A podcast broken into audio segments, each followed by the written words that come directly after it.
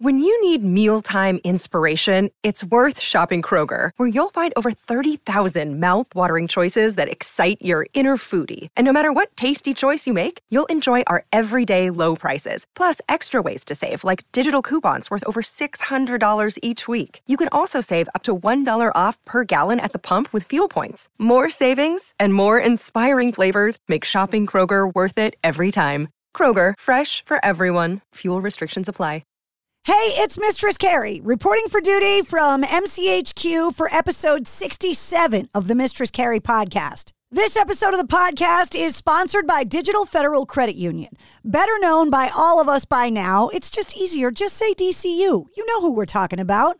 And whether you're driving off the lot or refinancing, DCU can help you save on your next auto loan with rates as low as 1.49% APR.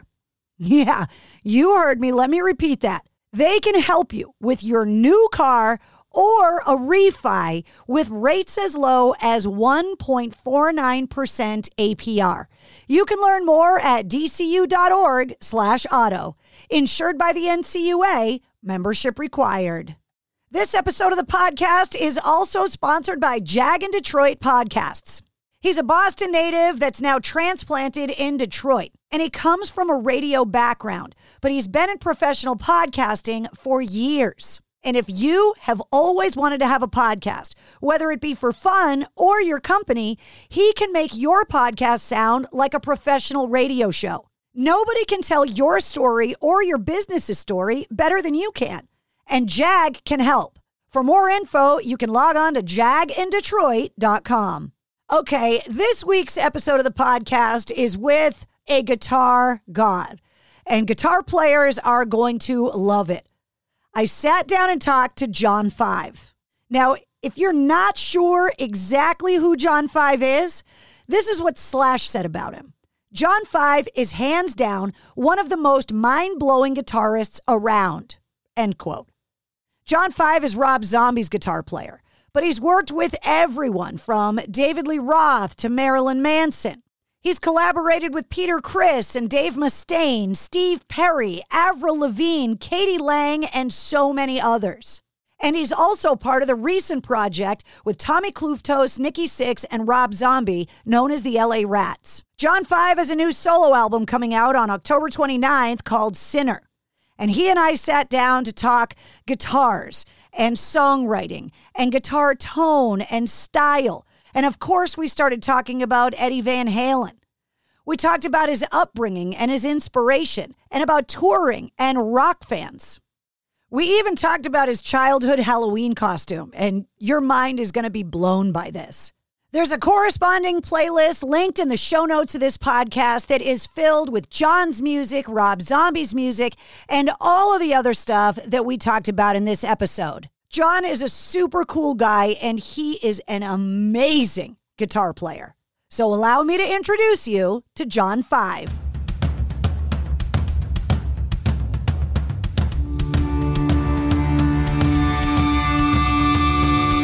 Hey, what's up? This is Sully from Godsmack. Strap on those boots, baby, because you are now in the trenches of the war room with the one and only Mistress Carrie right here on the Mistress Carrie podcast. What's up? This is Joe Rogan, and you're listening to Mistress Carrie. Her hair so lovely with the eyes. Hey, this is Brent from Shinedown, and you're listening to Mistress Carrie. Hey, Carrie, go put your bra on, girl. Hey, this is Steven Tyler, and you be listening to the baddest bitch in Boston, Mistress Carrie. What's up? This is Aaron from Stan. And you're listening to Mistress Carrie. Hi, everybody. This is Dave Grohl from the Foo Fighters, and you're listening to the one, the only Mistress Carrie. Hey, this is David from the band Disturbed, and you're listening to the baddest bitch in Boston, Mistress Carrie. Hi, Bruce Dickinson here from Iron Maiden. Yes, indeed. Miss Whiplash herself, Mistress Carrie, is here to unchain your brain. Hi, this is Flea from the Red Hot Chili Peppers. You're listening to Mistress Carrie. This is Dennis Leary. You are listening to my favorite, Mistress Carrie. Hey, this is Corey from Stone Sour, and you're listening to... You have the privilege of listening to Mistress Carrie. Oh, God. Oh, yeah. Hi, can you hear me? I can. Awesome. And you can see me, right? I can see you. I can hear you. I am going to hit record so you know. This meeting is being recorded. Mr. Okay, John 5, there you are. How are you? I'm really good. Are you all set over there? I think so. Yes. This meeting, blah, blah, blah, blah, blah. Hold on. Got it. Okay. Yes. Hi. How are you? Yes. How are you? It's nice to meet you, albeit this way, which is weird, but I'll take it. Yes. Yes. Everything's good. You know, I'm home for a couple days and then I go back out and start picking again. So, yeah, everything is good. You got to play a couple big shows with Rob. And yes. How was that for you? Getting back on a big stage after all this time and all the craziness? Well, it was, I mean, of course I love it. I love being on stage more than anything. And it's all been weird. I mean, like getting on a stage with Rob and seeing all the people. And then I'm just even weird being in an elevator with somebody, you know? And, but then there's, you know, 40,000 people squeezed in there with you. And it's a little concerning, but it was incredible. And I just did a whole tour with my band and we were playing everywhere and it was indoors and it was crammed and it was crazy and hot, but knock on wood, everybody was fine. It's been a very strange couple of years.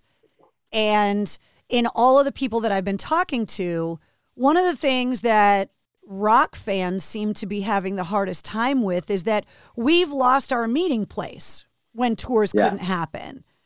And I've always referred to us as the land of misfit toys. Like the concerts are the place that we go to feel like we belong, the place where there's no judgment, that we go where this is our sacred place. And then I get your album, Sinner, which comes out at the end of October. And I was like, hold on a second. That's right. Were you, first of all, your album's coming out around Halloween. No surprise there. Right. Were you always a Halloween person? I was always a Halloween person. I've always loved Halloween. And it's not out of the ordinary, just like any young child, I was into monsters and all that stuff. So I was always really, really into it.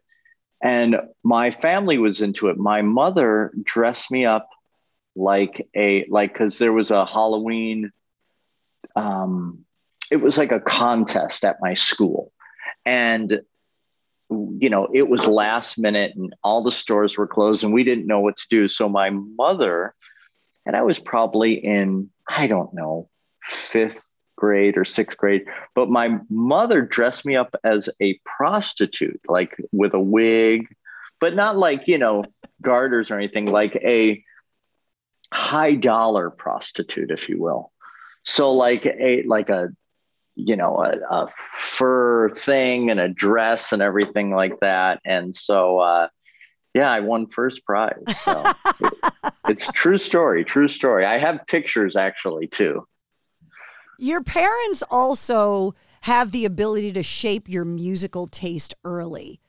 And I have a theory that there's two kind of phases of your adolescence when it comes to music. There's the music you get exposed to by your parents, the cool uncle, your older brothers and sisters. And then there's a line that you cross and go, okay, that was their music. This is now mine. What music did you get exposed to growing up? And then what was the music that was yours? Well, I guess I was always around music just like anyone else. It's not anything out of the ordinary. I had older sisters and they would go see Jethro Tull in concert, or they would go see Vanilla Fudge or the Rolling Stones. And this was the 70s. And I listened to everything they listened to. And then I loved TV and my dad loved Hee Haw. So I loved all of that music. And I didn't really understand. I mean, I was very, very young, but I didn't really understand different genres of music. I just understood it was music. And I loved all of it, you know, from country to rock and everything. And on the radio, I just loved, I mean, everything was on, Steely Dan and all that stuff. So, and Kiss and everything. So I was into everything, anything that was on the radio or on TV, the Monkees, Hee Haw, Happy Days, anything that had music in it, I was really, really into. So I just absorbed everything. It was like air to me. And thank God, because that's what kind of molds you when you're growing up. And it's all inspiration. And I think inspiration is the most important thing you can have. And it definitely inspired me. Who gave you your first guitar? My mother gave me my first guitar on Christmas, a guitar and an amp, and I never put it down. I just played it all the time, and I took lessons right away. I wasn't like just standing, you know, on the counter or anything like that. I was like, I really wanted to learn how to play. And so I started taking lessons right away. And I remember there was this really like these stairs to go up to where my teacher was. And, I was so little, I couldn't even carry the guitar case up the stairs. So, I had to have someone carry it up there because I was so little. I had to hold on to the railing and stuff like that. But, I started taking lessons right away. And, I still love to learn. I think education is the most important thing, and knowledge is power. I know it sounds corny, but it really is so important when you're learning anything at all. It could be about a car or about medicine. Like, you can never stop learning. What was the first song that you remember playing on the guitar that you learned in your lessons? I played Happy Birthday for my father, and now thinking about it, you know, that's obviously it's all notes and everything like that, but I could have started out with like just some chords or things like that. But, so I that was the first thing. Did you still have that guitar? No, I still have the amp though. You do? I still have the amp. Yeah. It's funny. They were cleaning out something, they found it. And so I'm doing this documentary. Well, I'm not doing it, but these people are doing a documentary on me, and I break out the amp and all that stuff and talk about the amp. And the documentary is not really about, oh, look at me, blah, blah, blah. It's kind of like what we're talking about right now. It's about inspiration and going for your dreams and things like that. So it's going to be a really cool documentary. It's probably going to come out like the first of next year or something. Speaking of documentaries, I have been just going down this rabbit hole on video on demand and streaming services. And I saw you in a documentary recently, the Hired Gun documentary. Oh, yeah, that's right. That's right. Yeah. And that's a good one. It was fascinating to me that, I mean, I know that there are all of these players out there that aren't necessarily just a member of the band, but it fascinated me how much certain players move around, and that the same guy that's in that band that played guitar on that song is now over here playing with that person. And I think Rob said it in the documentary, is like there's like 20 guys that play on literally every song, you know. Yeah. It's funny. Like, and that's what I wanted to do. I wanted to be a session guy. I didn't even like dream of becoming a well-known musician or something like that. I just wanted to be a session guy and play on those records and things like that. So what has happened to me and people knowing my name is like something that was like just beyond my wildest dreams. It was like, you know, if I was a kid and I was like, oh, I'm going to be the president of the United States or something like that. It was just so far beyond my dreams. And I was like, oh, I want to be a session guy, you know, and that was my dream. Well, I think that's why projects like the LA Rats are so fun for people, because they see artists from a bunch of different places come together to do something cool like that. And it's not like you're trying to make that a band that's going to be your only focus, but it's just something a little different and cool that you get together with some of your friends and you do it, and it's awesome. I know there's good and bad with that, because it's so great. And it's with my friends who I talk to every day. But then you're like, well, let's do something else. And they're like, well, you know, I got this and I got that and I got this and I got that. And I got, you know, and I'm like, you know, because I just, that's the bad part, because you want it to keep going and you want it to be a band, and just everybody is, of course, very busy with their other things, you know? So that's what's unfortunate to me, but maybe, you know, we'll do something in the future. It'd be really super fun. I'm fascinated with artists that have a lot of irons in the fire like yourself, because I'm not someone that has the ability to play an instrument or write music. And so I want to know how you compartmentalize the different projects that you're on, because when you're just sitting around noodling, writing, whatever, and you come up with a riff or an idea, how do you go, hold on, I'm saving that for myself, or I'm going to bring that to Rob Zombie, or I'm going to bring that to the LA. Like, how do you decide, and is your writing process different based on whatever project you're working on at the time? It is. It's actually from experience, just being a fan of these musicians. Like, if I was going to work with Skinner, hold on. Sorry. It's okay. I'm doing this from my phone. So yeah, don't worry about when the phone call. No, so, fine. You know, being a fan of like Skinner or Zombie or anyone else like that, you kind of know that sound. You have that, you know, you've been listening to it forever and you kind of understand where that's going. And you say, oh, I'm going to save that for myself, or I'm going to save that for Zombie or something. I don't know. It's just something that's, you know, it's like a feeling inside, and it's been working, you know? So like if I write with Rod Stewart, I know every Rod Stewart song there is, you know, and I know what kind of key he likes to write in, or what kind of style he likes to write in, or same thing with David Lee Roth or anything like that, you know, and it's just, you know, what that sound is and what that feeling is. And that's how it has been for me. I know it's a horrible answer, but it's really hard to describe, you know. But at the same time, all of those different artists are coming to you because they also want a certain amount of your sound infused into theirs. Can you talk to me about your guitar tone and the importance of a guitarist having kind of a tone and a sound unto themselves?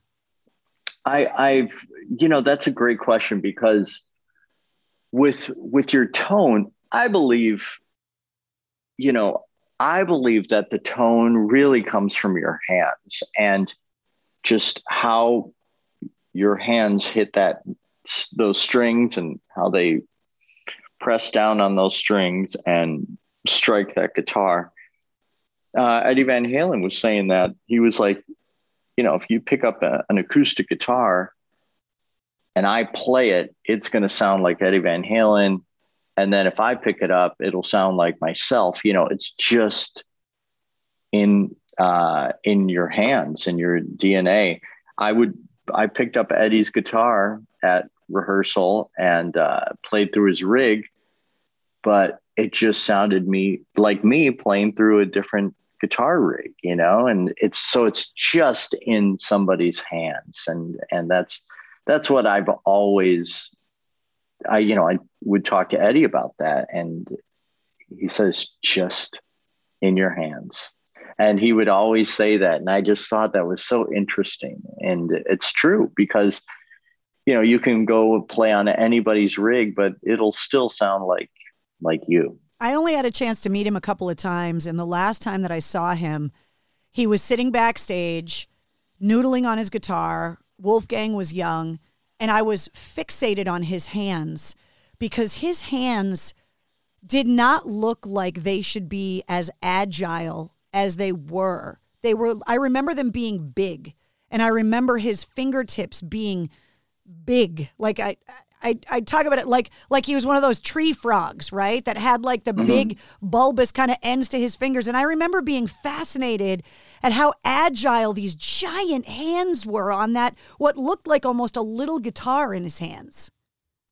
Yeah. And it's strange because some people play, like Eddie would play and he would press down so hard and hit so hard that his guitar tech was my guitar tech. My guitar tech was his guitar tech for a little while. And he said he would have to tune it a little out of tune because he would press down so hard. But with me, it's different because I hit so light. It's like, you know, if you ever see like a violinist or something like that, it's just like, you know, they're just doing it so light. And that's how I play. I just play so like at such a light touch. And one time on this last tour, I broke a string and it was like, oh my God, I can't believe this guy broke a string. It was like a jaw dropping moment because I play so light, you know? So yeah, it's everybody's different. That's for sure. People that play hard like that, they have to change their strings every day. So if you don't play like that, do you still change them every day?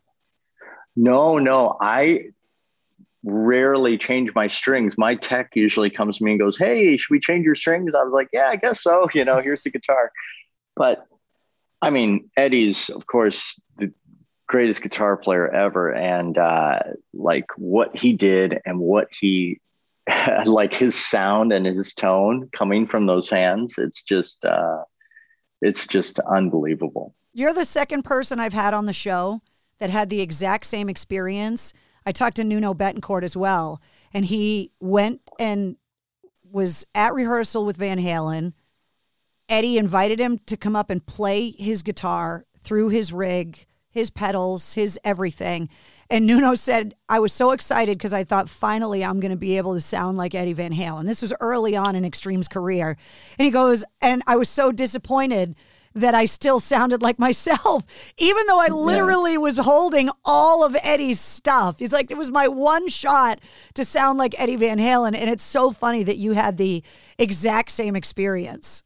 Yeah, it's funny because they sell the Eddie Van Halen amps and pedals and all that stuff, but you know, you're still going to sound like you. And I mean, his products are incredible. That's why they sell them, because they're great, great amps and pedals.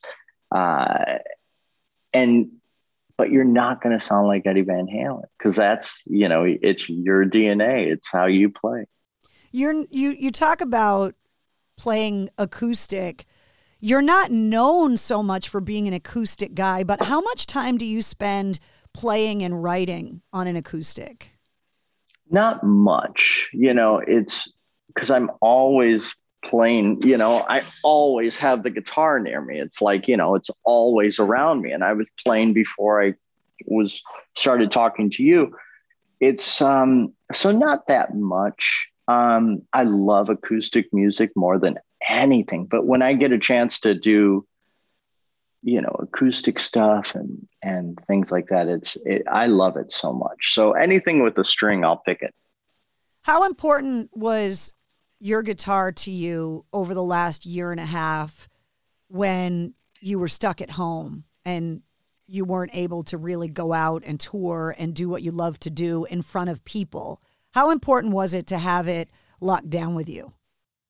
Well, I'm the person, and a lot of people know this, I play all the time until I go to bed. So it didn't really change. The only thing that changed is I couldn't go out and play concerts, but I'm always playing guitar until I go to bed. And it's just how I've always been. And I've explained it to, you know, girlfriends and wives. And I'm like, you know, it's just what I do. You know, it's just what I do. So it was, I just played all the time and wrote music and wrote this album Sinner and you know, did what I do all the time. I don't think the only thing that was different, I just couldn't go outside and, you know, play shows, but everything else was pretty much the same. Do you think that that solitary time changed the sound of this record? I don't. I think the solitary time really gave me a chance to go through everything with a fine tooth comb. Like before, you know, I'd do it, blah, blah, blah. And I'd be like, okay, cool. But this was done so live and so in just one, no overdubs, no, like they're all like complete takes. It's not like, okay, well, let me do the verse and then let me do the chorus and blah, blah, blah. They're all complete takes. So when I play this live, it sounds exactly like the record. And how I came about that, this is kind of strange, but there's a station called 40s Junction and on Sirius XM, and it's all 40s music. And I started listening to it, and it's everybody's like harmonizing and everybody's playing, but every single song on that station was played completely live. There was no overdubs. There was no this or that. Everything, everybody was crowded around mics and they all played live. And that's what I did for this record. I just thought it was so interesting. And I wanted to record the record that way. And that's how we did it. And it's, so when I've been playing a couple songs live and it sounds just like the record because it is exactly what we're playing. And I just thought that was interesting because we're at the point now where we're like, well, let me try that again, or let's move that here, or just punch me in at the chorus. It's not like that. You know, I just wanted to get to such a militant point of just doing the whole song in, you know, a complete take. Well, technology allows you and allows artists now to almost make things too perfect. And so when you're recording the way that you're talking about, it kind of leaves room for a happy accident, a mistake. Are there little things in the record when people hear it that you thought about going back and redoing because it was a not an off note, but something that because of the style of the way you recorded it is in there, but if you had recorded it the way that you're talking about, punching it in, coming in at the chorus, it wouldn't have ended up there? Yes. And I would love to do a special one time where, you know, people know the record well enough and I'll say, okay, and I'll have my guitar and I'll say, well, hear how this is. It's because my brain got mixed up and I just played it that way. They're still the right notes, but they're out of a certain sequence. So there's like things like that all over the record, but it still worked. And it doesn't sound like a mistake, but if I broke it down and played it for people, because I was like, oh, well, that part is weird, but the rest of the song is so great. So I'm just going to keep it. And so there are things like that. Yes. Well, if you decide to do that and you need somebody to moderate it for you, I will do that for you, because this is the kind of stuff that, like, when they released like the Beatles anthology and you heard that, oh, well, there were mistakes in the songs, but they left them in there, and weird lyric slip ups.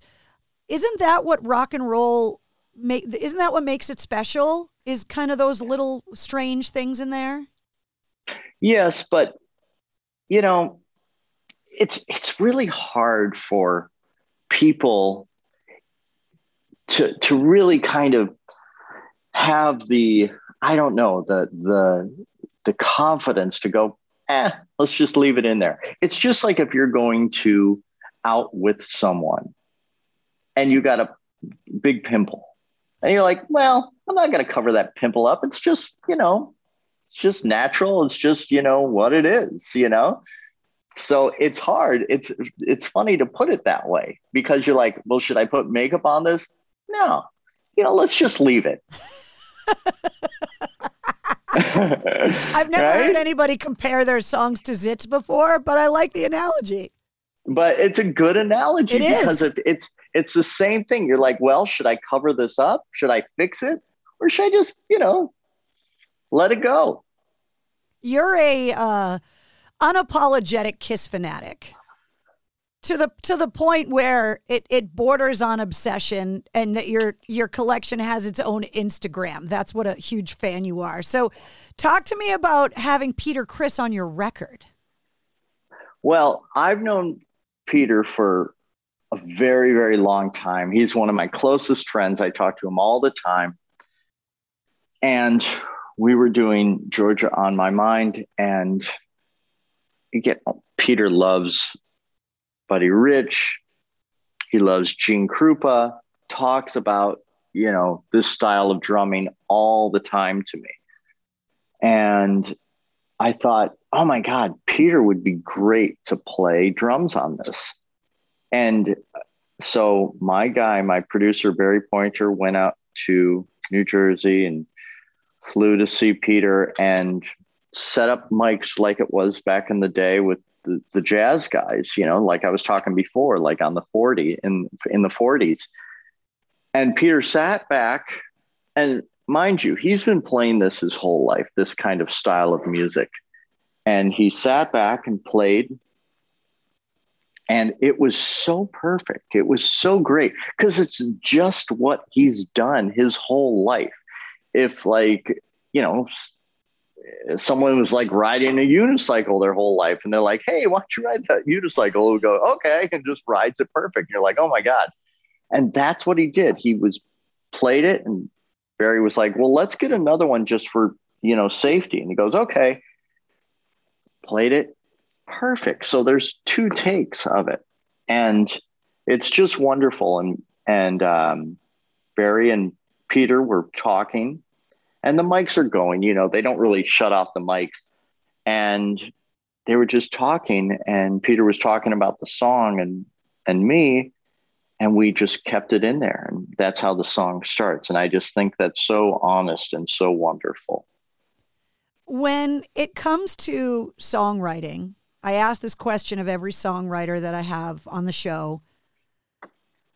Can you give me an example of any artist of any era, and this isn't a what's your favorite song question, from a songwriter's perspective, can you give me an example of something that you think is perfect songwriting, a song you think is so well crafted that you wish you wrote it, but break it down as to why? Well, there are certain artists.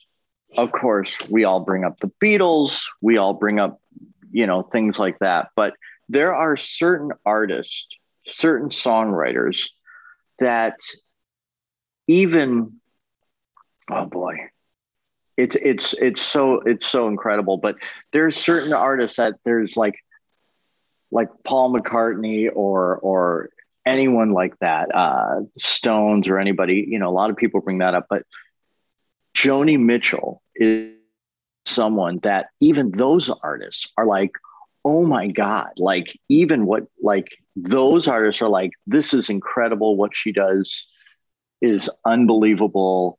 Like, I know so many artists that are like, when she plays a song, everyone just stops and listens. And I really think she is like just incredible. California, her song that she does, River is just amazing. The album Blue, it's just beyond genius. And there's so many people that, you know, say the same thing. It's no surprise or anything like that. But I really think that what she does is something that is real genius, real genius. One of the things I love about you the most is anybody that doesn't know who you are or what you've done in your career could look at you, especially on stage, and think they know about you based on what you look like. But then when you look at the list of artists, you know, whether it be Steve Perry or k.d. lang or Avril Lavigne or David Lee Roth, and you look at the different kinds of artists, and then to hear you talking about Joni Mitchell's songwriting, it just makes me laugh, because anyone that doesn't know anything about music might overlook that just because they see you on stage and go, that guy's fucking scary. You know, there's something that happened at my last show. I played at Rocklahoma, and I played Friday night with Rob Zombie. And Saturday, I was playing with my band. And I'll tell you, there, you know, with Rocklahoma, there's a zillion people, and you just play and you watch all these incredible acts. So we were playing, and, you know, they'll, just like you said, they came to see me. They're like, oh, you know, the guitar player from Rob Zombie, let's check it out, you know. And what was so magical, like, and this never happened before. I was playing the show, and in the show, there's like bluegrass. I'm playing banjo. I'm playing mandolin. I'm doing all these crazy different styles of music and putting on like a show that I do. And the place went so crazy, and it went so, you know, just insane. I got very emotional because I'm just entertaining these people with the guitar, you know. And I just, you know, I'm just doing this because I love guitar and I love music. And to have that kind of reaction, I got very emotional. And it was something that's never happened to me. And I, you know, somebody captured it on Instagram of me just holding my guitar up and the crowd just going crazy. And it was just like you were saying, you know, they didn't know what they were going to get. And that, I think, is the power of music. And it really, you know, affected me maybe even more than it affected the crowd. It was incredible. Your new album, Sinner, comes out on October 29th. I know that it's hard to make long-term plans because of COVID and how crazy the world is. But if your plans go off without a hitch the way that you hope they would, what are your plans once the record comes out? Is it Zombie? Is it your band? Is it a combination of both? What does the next year look like? Because people are predicting that next year could be the craziest touring year for music ever. Well, I'm going to do, yeah, I'm going to do Zombie. When Zombie's not touring, I'm going to do my thing. And as long as I have a guitar in my hands, I'll be happy. And that's all that is important to me. I just want to go out, play music, and enjoy life. And when I was touring, like before COVID or anything, I never took anything for granted. I was like, we are so, I would tell Rob, I was like, we're so lucky. Look at this. Look at what we do for a living. You know, like before we go on stage, I'm like, this is, you know, the golden years. It's like amazing. You know, I'm so happy and I appreciate this and blah, blah, blah. And I would always say that, you know, and then when it hit and then we really, you know, you really appreciate it more and more and more. And I'm just going to enjoy life and play with Zombie, play my gigs, and just enjoy life and try to make some people happy with music. And that's what's most important. When I see these, oh God, there was this show that I was playing. And when I do my concerts, it's a wide array of people, goth guys, guitarists, and Zombie fans, and kids, and old bluegrass pickers. But there was a show I was playing. There was this little kid. He was going like this, and he was having such a great time, and he had to be 5 years old. And I just thought to myself, oh my God, that's what it's about. You know, that's what it's about. That little kid was having so much fun. And that's the reason I do this. Are there any other artists that you're going to be working with that we might think are curveball artists that you've got in your plans over the next year or so?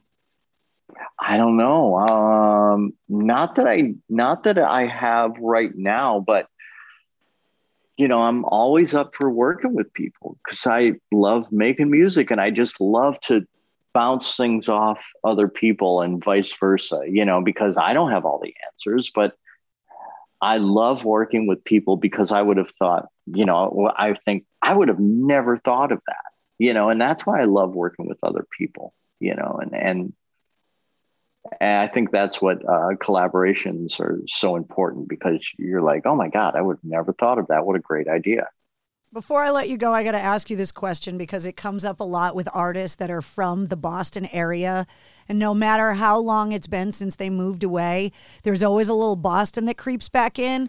You spend a lot of time with Rob Zombie, who hasn't lived in the area in a long time, but it's still in his DNA. Are there things that pop up from time to time that you just look at him and you go, that's such a fucking Boston thing? No, but... And I will say, but we have this tour manager, Sully, and Sully has worked with Blink-182, Nine Inch Nails, Slipknot, Marilyn Manson, us, everybody, Motley Crue, and he's from that area. And I swear to you, it's hilarious. What, like, because he'll talk like that, and it's amazing, and he's got to be the funniest person I know, you know. And he's so funny, you know. I won't say it here, but like, it's just the funny things that he'll say. Just, well, I'll be in my bunk and I'll just start laughing, because like, just like what you said, it's just like so incredible and just creeps out. It's unbelievable. And the fact that his name is Sully is the best part of it. Yes, exactly. Exactly. It's so great. And he's wonderful. And I love Boston so much. And I love coming there and just, you know, the thing, I love people. A lot of people don't really love people, but I love people, and I love talking to people and listening to their stories. I don't want to talk. I know my story. I want to hear your story, because all these people have stories that are incredible, you know? So I really love people, and I like talking to people a lot. Well, I've been working in radio and in rock for a long time, but the podcast has given me a whole other way to be able to talk to the artists in a more personal way.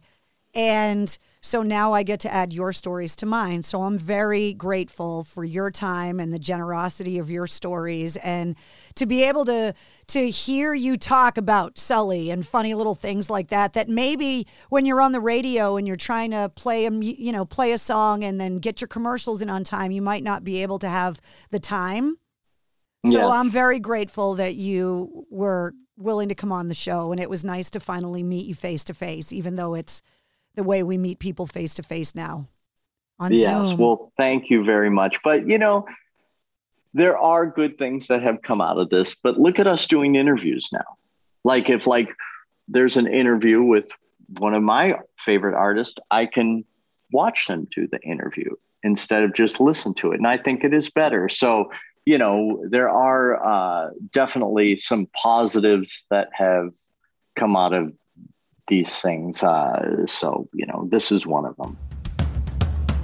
There he is, the one and only John 5. You are going to love the corresponding playlist of this episode. It is filled with so much shredding. It's linked in the show notes of this podcast. John 5's new solo album, Sinner, is coming out on October 19th. And like you heard him say, you'll catch him on the road on tour, not only with his band, The Creatures, but also with Rob Zombie. If you liked what you heard, don't forget to hit subscribe so you don't miss anything from the Mistress Carrie podcast. New full-length episodes come out every Wednesday, and every weekday you get the Situation Report. The Sit Rep gives you all of your music news and rock headlines and industry info in less than 5 minutes every weekday. Thanks once again to our sponsors, Digital Federal Credit Union at DCU.org and Jag in Detroit Podcasts at jagindetroit.com. You can find all the links to track down John 5 online in the show notes of this podcast as well. Log on to MistressCarrie.com for my online store, every episode of the Mistress Carrie podcast, and my video show, Cocktails in the War Room. And you can join me live every Tuesday night at 8:30 Eastern on my Facebook page. The Mistress Carrie podcast, a proud member of the Pantheon Podcast Network. It's NFL draft season, and that means it's time to start thinking about fantasy football. FantasyPoints.com features industry-leading experts and prognosticators using proprietary hand-charted data to help you score more fantasy points. FantasyPoints.com is the place to go for whatever kind of fantasy football you play. Whether you play fantasy football, daily fantasy sports, or do a little bit of everything, Fantasy Points has the meticulously researched content to guide you to victory. And why wait for the fall? Fantasy Points also covers the new spring football league, the UFL. Join the guru, John Hansen, Scott Barrett, Joe Dolan, and other massive names in the fantasy football universe with an exclusive offer. Use code Pantheon for 15% off any Fantasy Points package, including the all-in package, with access to every article, tool, and data nugget that Fantasy Points has to offer. That's FantasyPoints.com and code Pantheon for 15% off at Fantasy Points. FantasyPoints.com. Code Pantheon. Score more fantasy points.